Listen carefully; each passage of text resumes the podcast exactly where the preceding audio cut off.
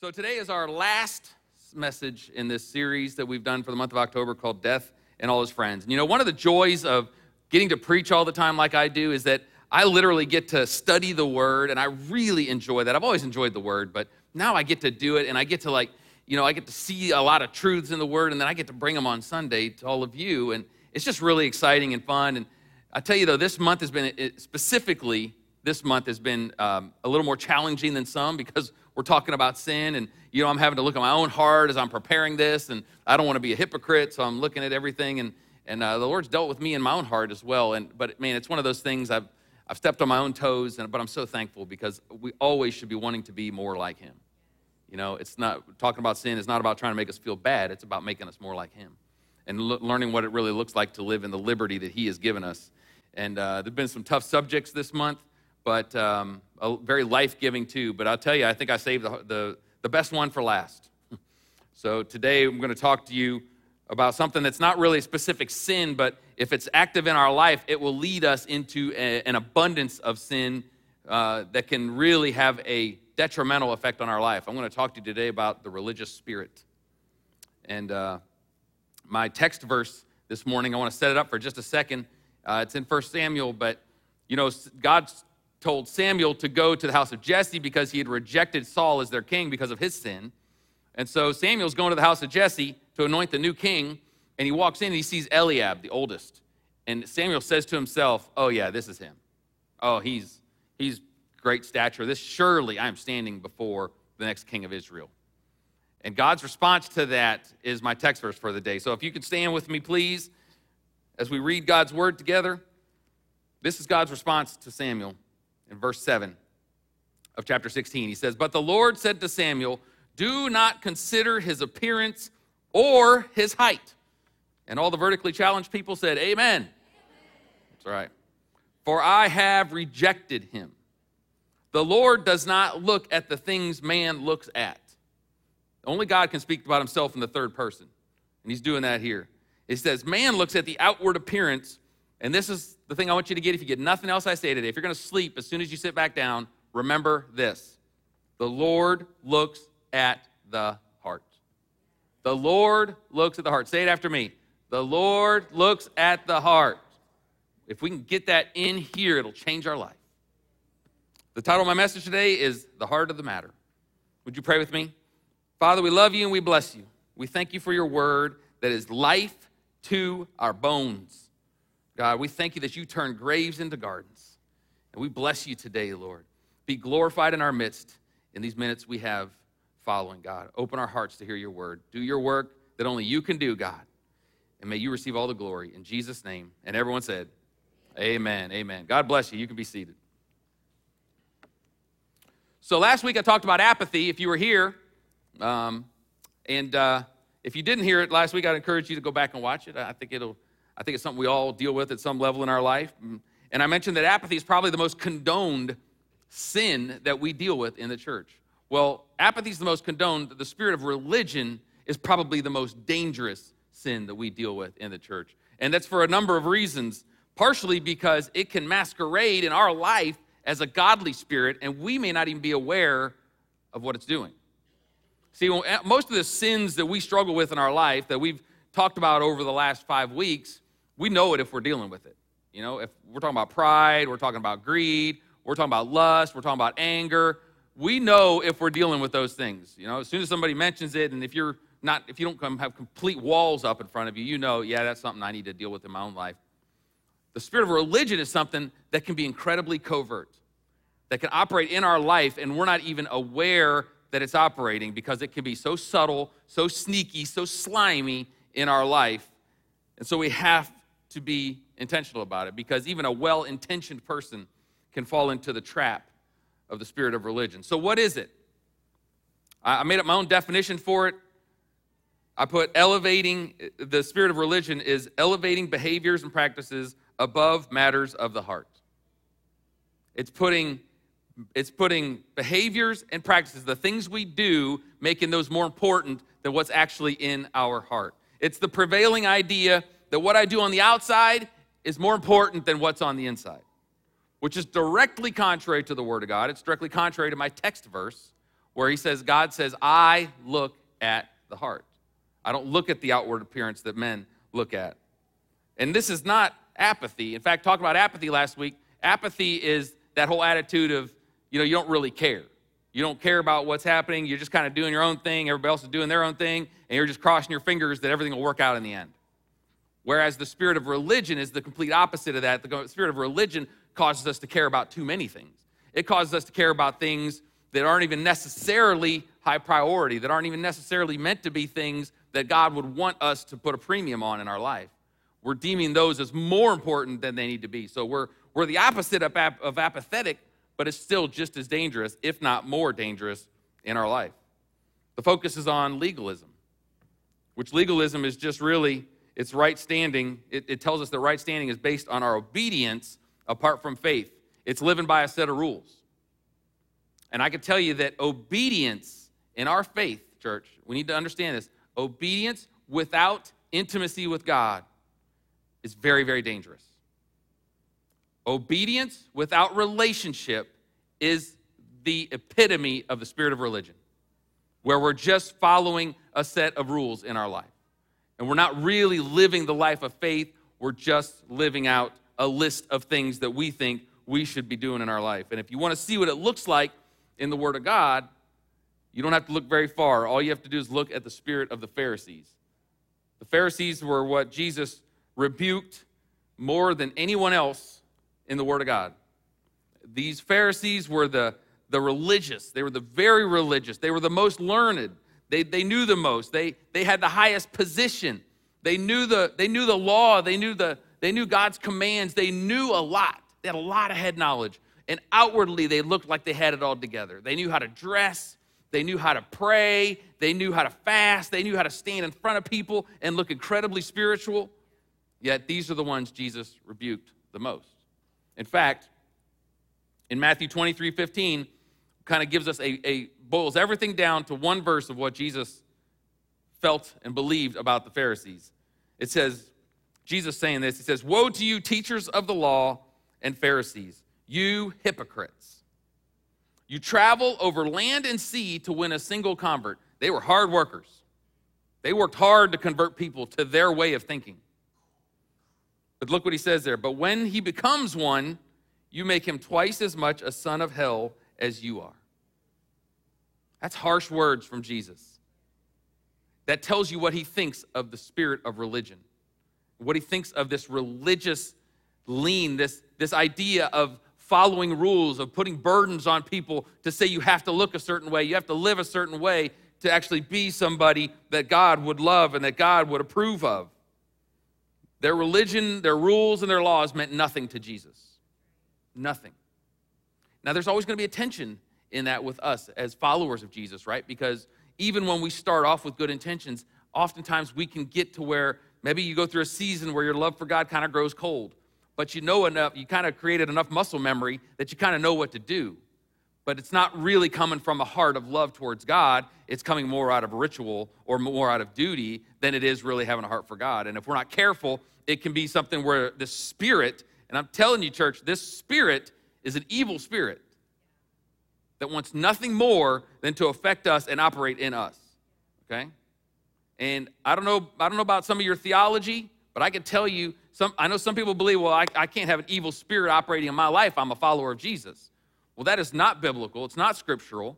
In fact, if we are not surrendering ourselves to him every day and making sure we're being filled continually with the Holy Spirit, there are other spirits that want to have influence in your life, and they're going to have influence in your life.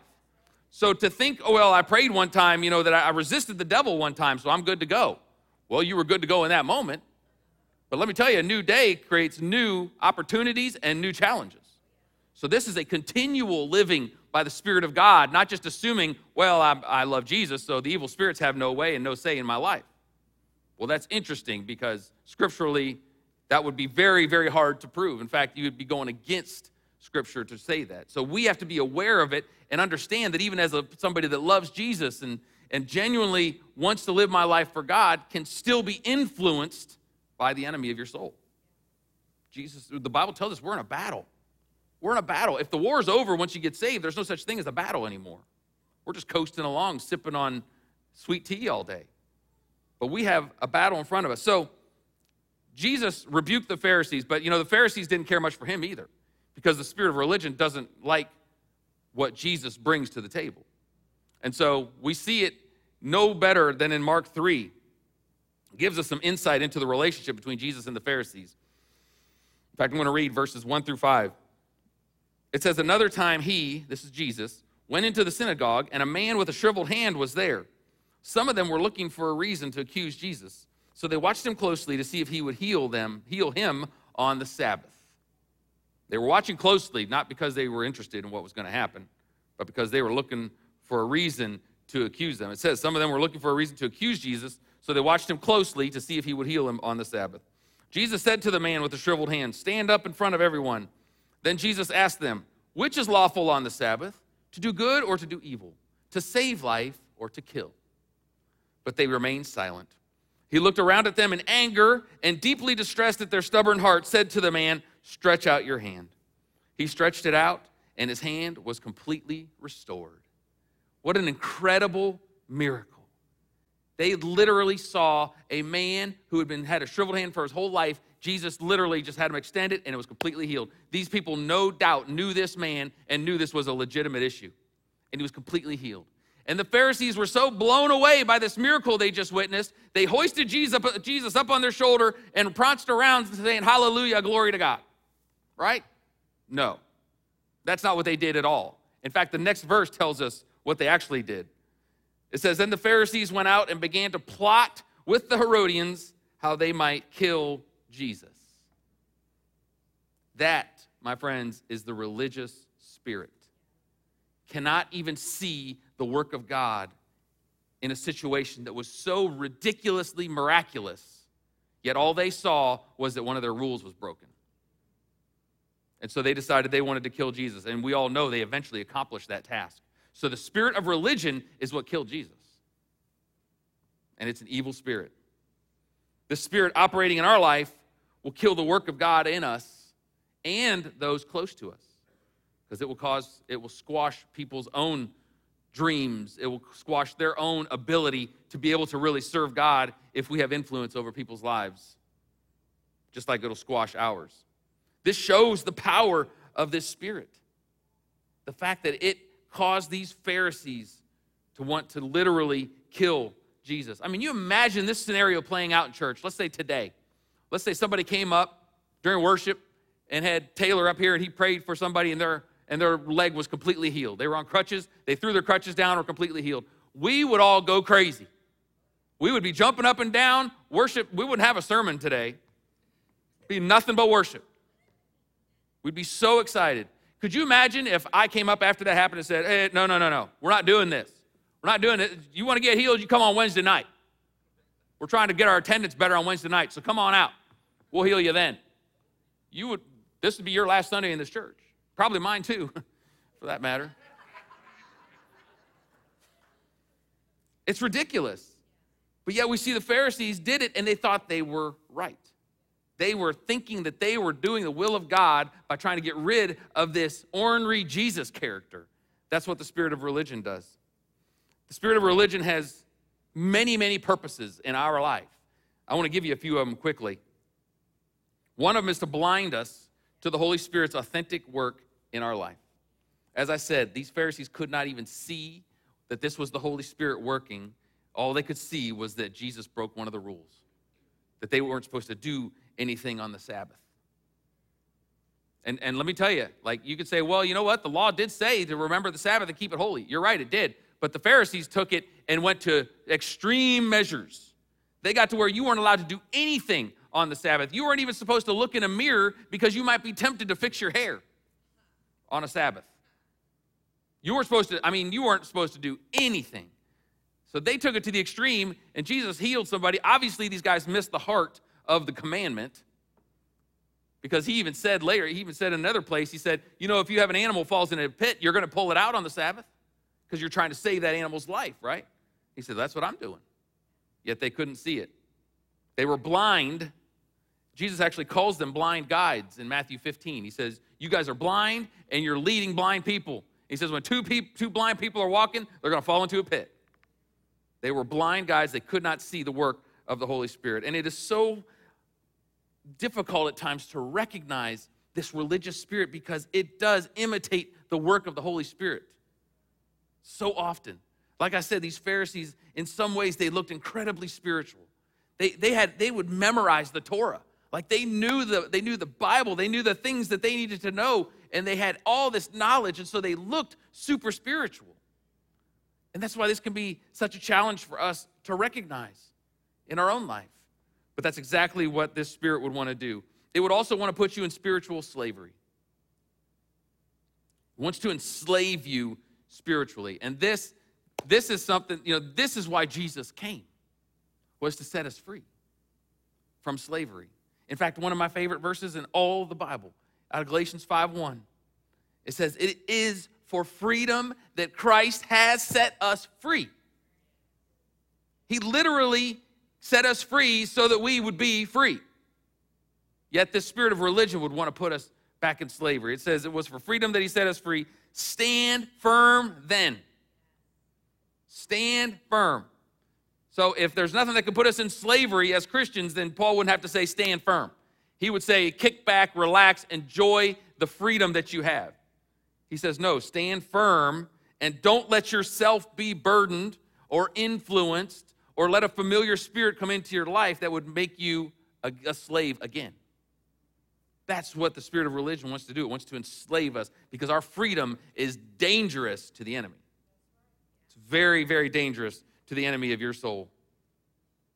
Jesus came to set us free, and, and his, his liberty that he gave us, we exchange it for legalism when we allow this spirit of religion to have its way in our life.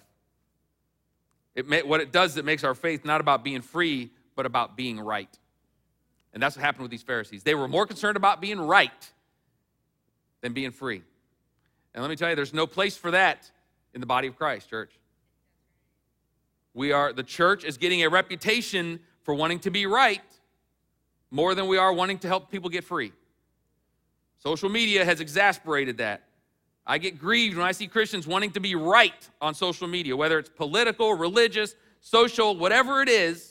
This thing of us feeling like we have to be right because we have the Bible, so we're right, isn't winning anybody to Jesus. And it's a spirit of religion that is active in your life if that's you. I'm not pulling any punches today because I don't. I hate the spirit of religion. I am incredibly sensitive to it because I came out of it. I can see it a mile off. I am the resident expert on the spirit of religion because I lived in it for twenty years. And I detest it more than anything in this world. And I could spot it so quickly and so easily. If you feel like you have to be right and trying to convince somebody or prove yourself right, whether it's in a relationship or whether it's on social media or whether it's anywhere in this world, if it's about being right, it's a spirit of religion. We don't have to prove that we're right. We're, we need to be more concerned about setting people free and us living free ourselves too. Only free people can set people free. It's the only ones that can do it. And if your convictions are the only right ones, then you have a spirit of religion operating in you. If everyone else, if your convictions are at a place and you think that, you know, there's a difference between sin and conviction, right? There's some things that are same for all of us across the board. That's a sin, that's a sin, that's a sin. There's other things that are about conviction. The Lord will convict you of something. I'm convicted that I shouldn't do this because I feel like that's something the Holy Spirit has asked me to elevate in my life. And if your convictions cause you to look at other people without the same convictions as you and think, they're not as good as me. That's the spirit of religion. If, if people not reading the same version of the Bible as you makes you think less of them, that's religion. We all know the N I V is the right one.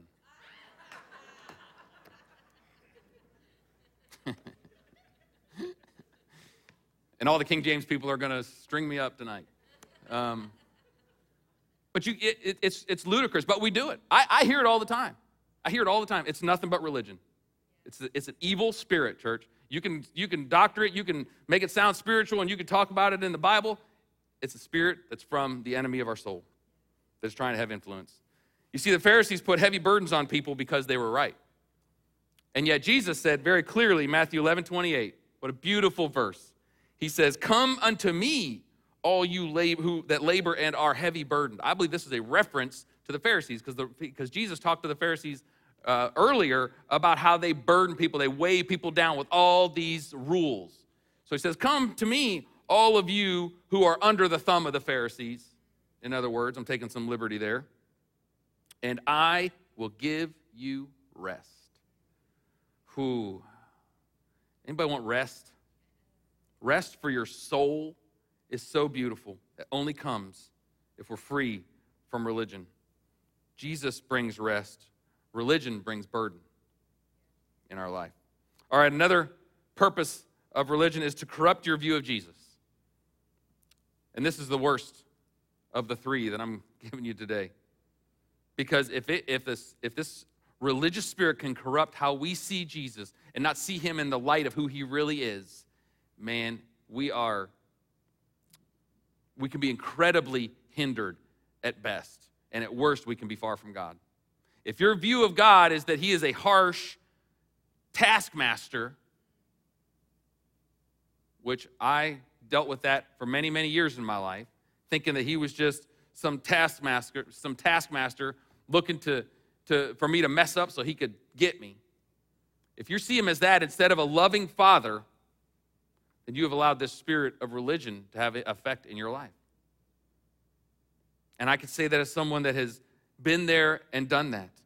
Because you cannot grow and mature beyond your understanding of who he really is. So the enemy, if he can't get you to reject God completely, he'll try to distort your view of who God is. Because you'll never grow beyond that. You'll just stay in that place. And you'll live your life trying to earn his love. You'll live your life trying to prove yourself to your God. And you know what happens when you do that is you just live in constant condemnation. Because the spirit inside of us knows that we can never measure up to who he is. We can never be good enough. We can never get to that place where God would say, okay, well, I guess you don't even need grace anymore. You pretty much figured it out on your own. None of us can get there. So we live in constant condemnation and knowing that we're never, ever going to measure up and that it's never going to be enough in our life. You feel like you never please God. Like God's very rarely pleased with you unless you have a really good week. And then, man, God's really happy with me. I could probably ask him for anything I want now and he'll give it to me. I didn't have any road rage all week. I listened to Christian radio when I was in the car. I didn't cuss. I didn't yell at my kids all week. Now's, honey, now's the time to pray. What do we need? Let's pray for a windfall. I mean, I'm, obviously I'm exaggerating, but that's what we do. That's what we do.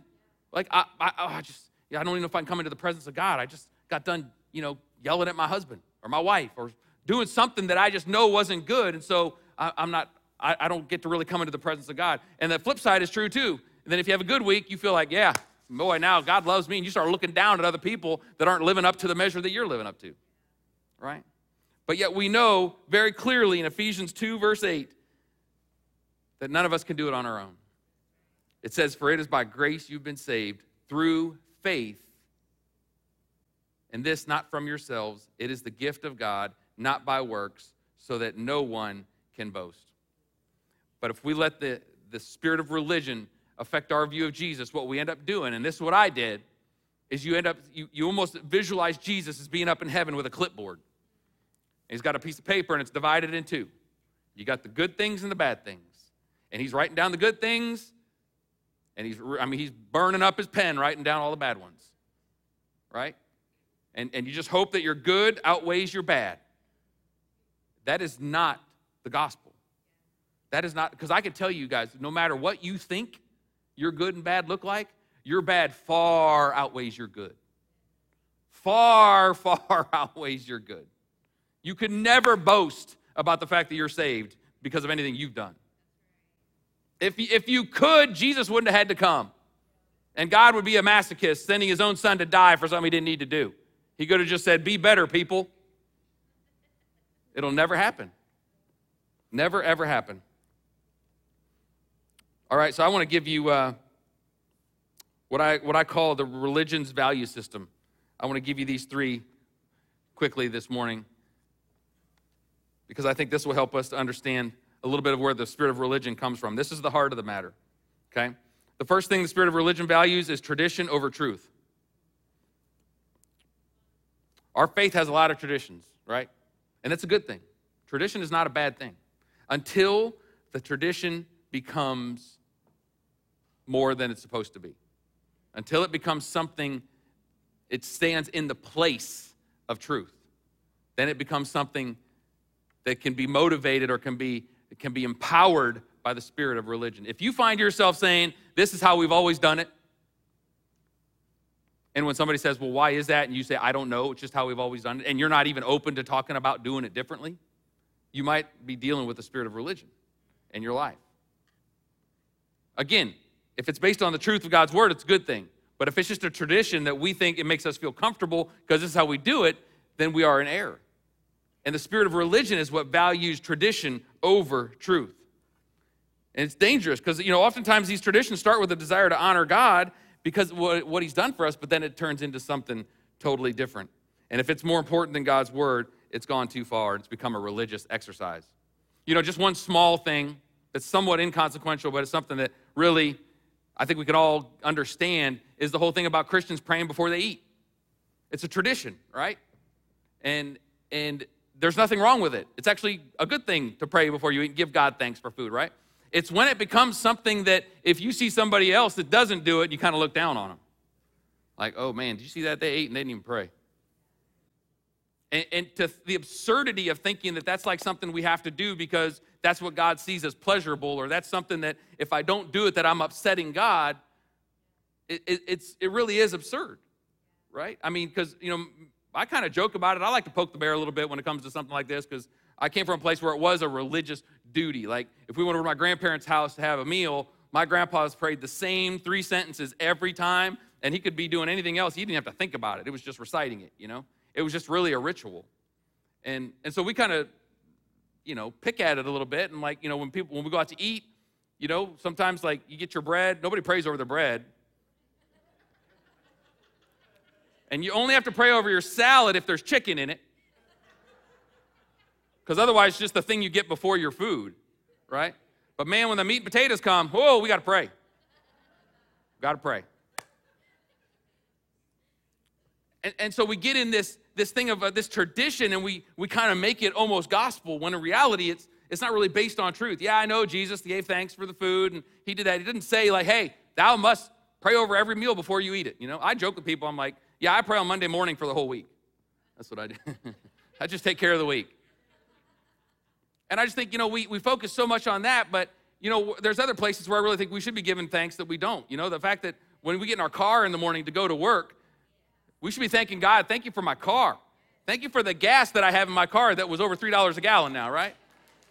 Thank you for my insurance so that if something happens, I'm okay. Thank you for that it's taking me to a job where I'm making money so I can support my, I mean, there's so many things we should be giving thanks for, but we just get fixated on this steak and potato thing that we have to pray for. And it's just, at the end of the day, it's not meant to be something that we hang our hat on. Now listen, I pray over my meal sometimes, you know, especially if Joy's with me, but I'm just trying to uh, get our heads around some of this tradition we have in the church. There's a lot of other things too that we can make a tradition when it's really not necessarily based on truth. Secondly, the spirit of religion values appearance over authenticity. This is a big one. This is this is basically the crux of my text verse, that man looks at appearance. God looks at authenticity. And who doesn't struggle with this at times? If you raise your hand and say, I never struggle with it, you can come on up here because you need to be preaching. Because I don't know anybody that doesn't have to deal with this at some point in some way in our life. Because none of us fully have it together, but it is our second nature. It is innate in all of us to make it look like we do.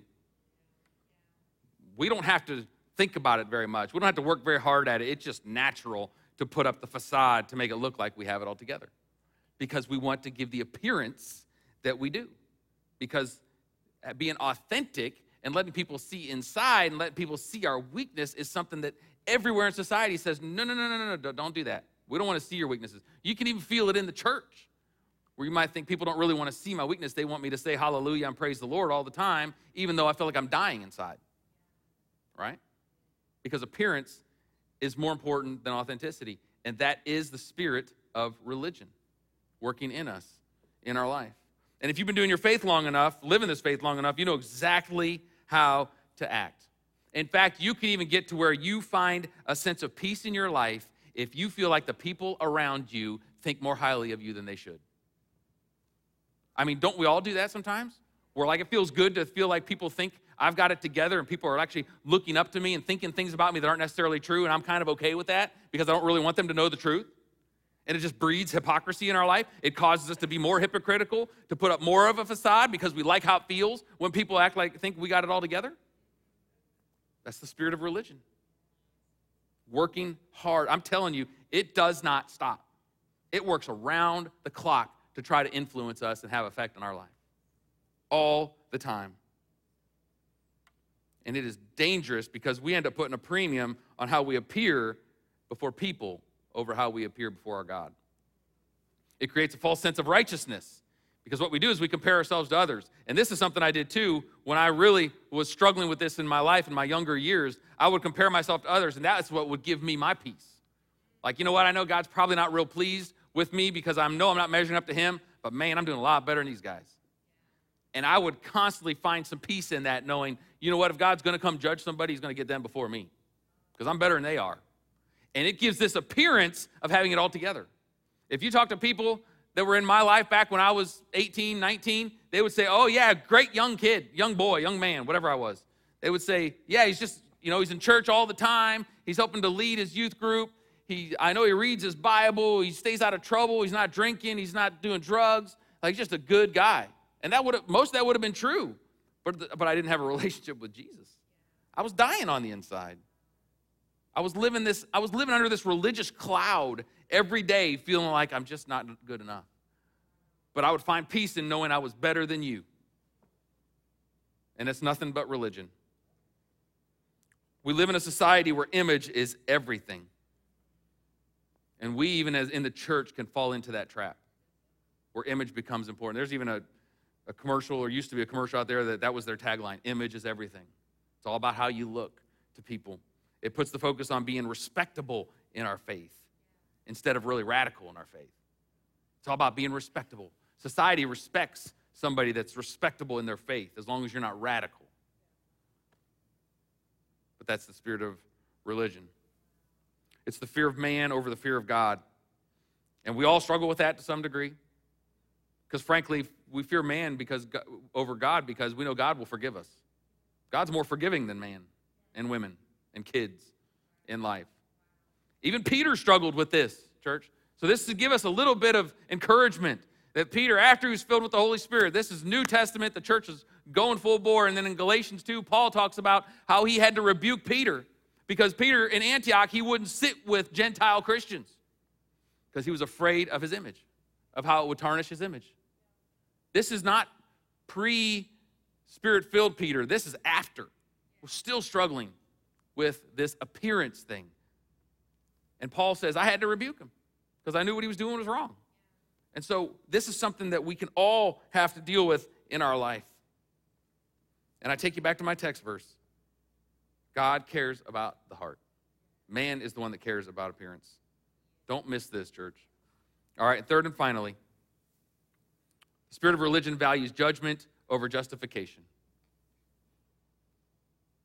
This is where, for us, it can get really, really ugly because we can we we want justification for ourselves. Justification just means to be right before God. We're justified because of what Jesus did for us, right? But it can be easy for us. If we're allowing this spirit to have place in our life, it'll cause us to respond to others with judgment. We want them to be judged. You ever find yourself, and I'm not asking you to raise your hand, I just want you to be thinking about this, and I'll be the first to admit I've done this. But you find yourself almost like there's certain people that you just know they're getting away with stuff. You know they're not living like they should live. And there's almost a part of you that is just, you find some solace in knowing one day they're going to get theirs. You're judging them. And that's a scary place to be because that's not the heart of God at all. The heart of God is that we would want his mercy to be showered on them just like it was on us. That they would get, they would have a place to respond to his grace and to be able to cry out to him. But if we're at that place where we're like, uh, you know, one day they're going to get, I mean, you could, it, we could feel that way, especially about people that we're not in relationship with. you know, celebrities, politicians, athletes. And you see these people that are just getting away with murder and doing things that are an abomination to God. And after a while, you just start thinking, well, one day they're going to get theirs. That's the spirit of religion. Because God's spirit in us is always going to want us to cry out for them, that God would be merciful to them. Always. In fact, it's it, we see the heart of God in the, the woman caught in adultery, right? So these Pharisees bring this woman caught in adultery, and they throw her down at the feet of Jesus. And they said, Jesus, the law tells us that she's supposed to be stoned.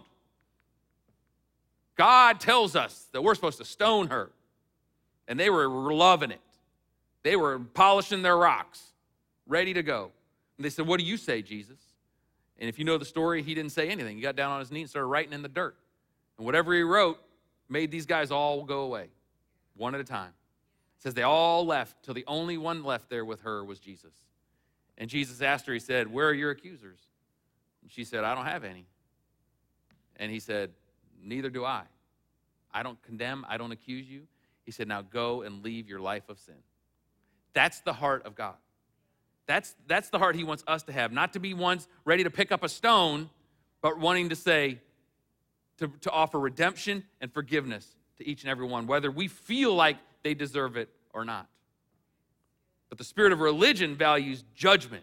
It's that Pharisaical feeling of like they deserve judgment because they're not good enough. They're not as good as me. The, the list, the list, the, the, the bad side is so much longer. I had to get more pages of paper to fill up the list of the bad side. They deserve judgment. And you know what God would say to that? So do you. So do you. Doesn't matter what you've done. Doesn't matter how good you are. It doesn't matter how many times you've read through your Bible. It doesn't matter how many times you go to church. It doesn't matter if you give your whole paycheck in the offering. It doesn't matter if you pray six hours a day. It doesn't matter if you fast every month. It doesn't matter. It doesn't matter. It doesn't matter. You deserve judgment. You deserve hell. You deserve death. And it's only because of what Jesus did for you and for me that we don't have that. That's the only reason. The only reason. We have to understand that. We have no place to judge. The reason Jesus said don't judge others, and he's not saying you can't look at people and encourage them in something they're doing, doesn't mean we can't ever talk about mistakes we're making. He's saying don't, don't live in a way that you're being judgmental with others and, and being hypocritical with others, because you know why he doesn't want us to do that? Because when we do that, we are agreeing with the enemy of their soul. We're agreeing. The enemy would say that too. Yeah, let's judge them. Let's pile it on. Let's get our rocks ready. Jesus said, I don't want you to be like that. Be like me when I saw the woman caught in adultery. He could have judged her right there and said, yeah. He didn't say she didn't commit adultery. He didn't say, oh, no, guys, she's a good person. This was just a mistake she made today. She could have been in adultery for twenty years.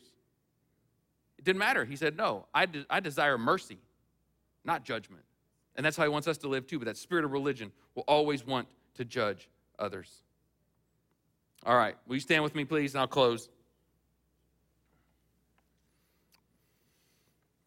Church, we guard ourselves from the religious spirit by treasuring the word of God in our heart.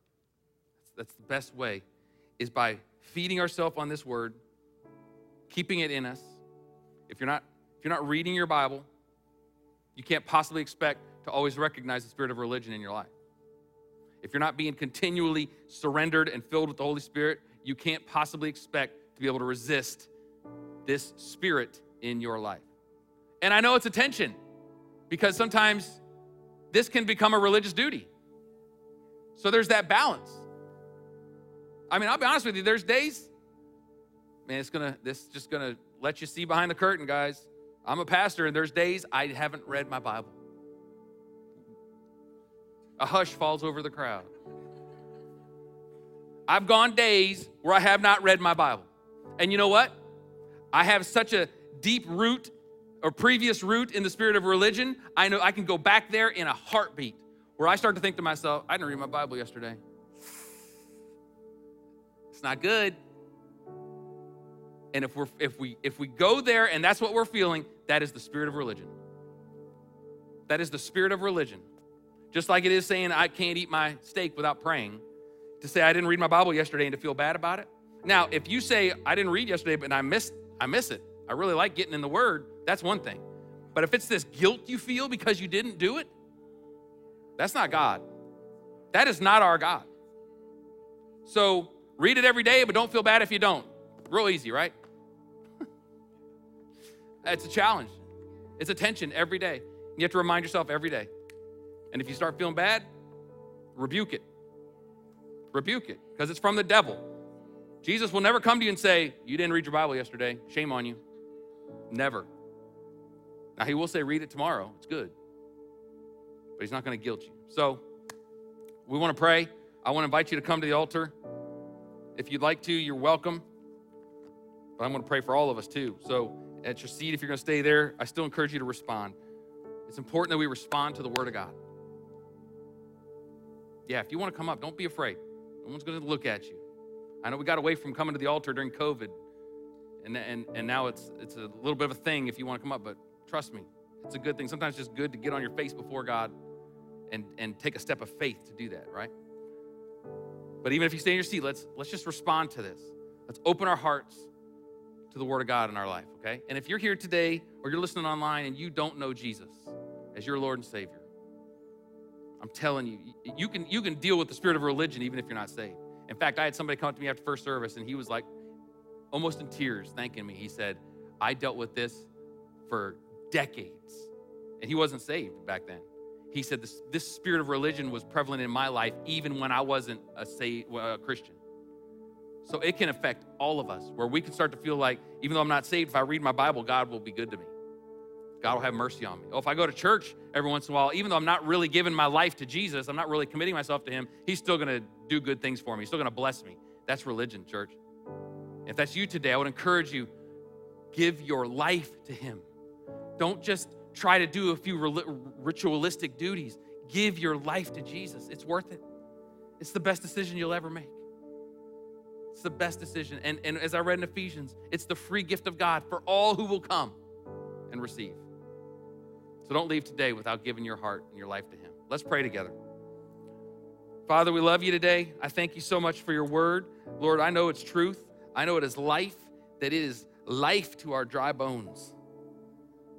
And God, even though we're talking about sin and things that kind of make us feel a little weird on the inside sometimes, Lord, we know that it is it is all to liberate us. It is about us walking in the freedom and the liberty you give us, not the freedom to sin, but the freedom from sin. Lord, that's what we want. And Lord, we come today and we repent where we have focused more on appearance, where we have focused more on tradition, where we have focused more on judgment of others. God, we repent of that. We ask you to forgive us, and we turn from it, Lord. And we want to focus on your truth. We want to focus on being authentic, and we want to focus on the justification that comes from knowing Jesus. What a blessing. What a privilege. What an honor it is to come and to know that you will not reject us. No matter how many times we make the same mistake, you always pour out your mercy and your grace when we come to you. And we thank you for it today, Lord. Do your work in each one of our hearts for your glory and for our good. And it's in Jesus' name we pray.